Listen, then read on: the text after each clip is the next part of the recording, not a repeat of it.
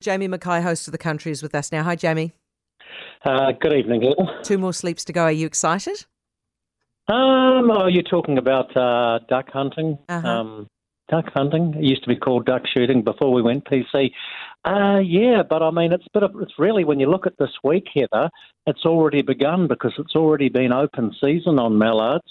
Um, the hunters will get their go on Saturday morning, but Winston's had his, his go this week, uh, hasn't he? But yeah, look, um, the further south you go in the country, Heather, I think the more almost a fervent religious religious activity is the duck hunting season. I know parts of central Otago, the, the Maniototo, Southland, where I'm originally from, everything shuts down. They don't play club footy, nothing happens.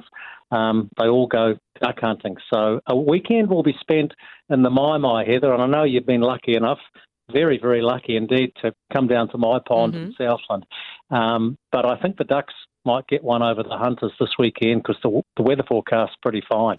Now, are you are you being serious when you say you can't say duck shooting? You have to say duck hunting. Yeah, pretty much. Um, well, uh, I I know that uh, in any um, commercials, the word duck shooting is no longer allowed. You've got to go with duck hunting. But I mean, the reality of it is you are shooting them.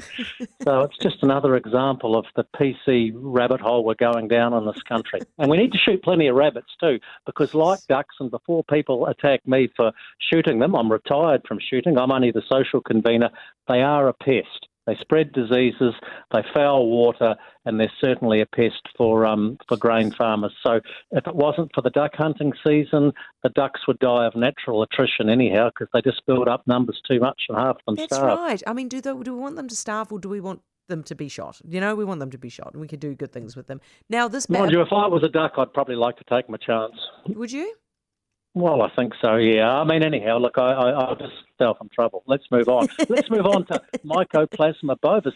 Look, the government doesn't often, well, sometimes doesn't get things right. I better be careful there Yeah. as well.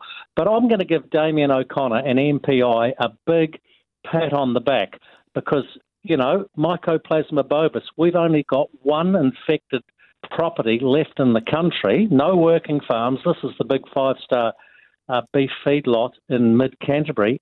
Everywhere else, they've cleared it. We discovered Mycoplasma, Mycoplasma bovis in 2017. This is a 10 year job to get rid of it. We've paid $220 million in compensation to the farmers.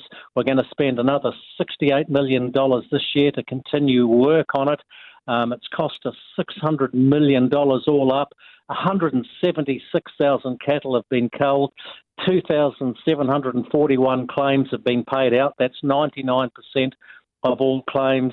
This has been a real success story. I know there were some hiccups early on and some unhappy farmers who felt they uh, were slow in being compensated, but credit where credit's due. The government and MPI have done a good job here.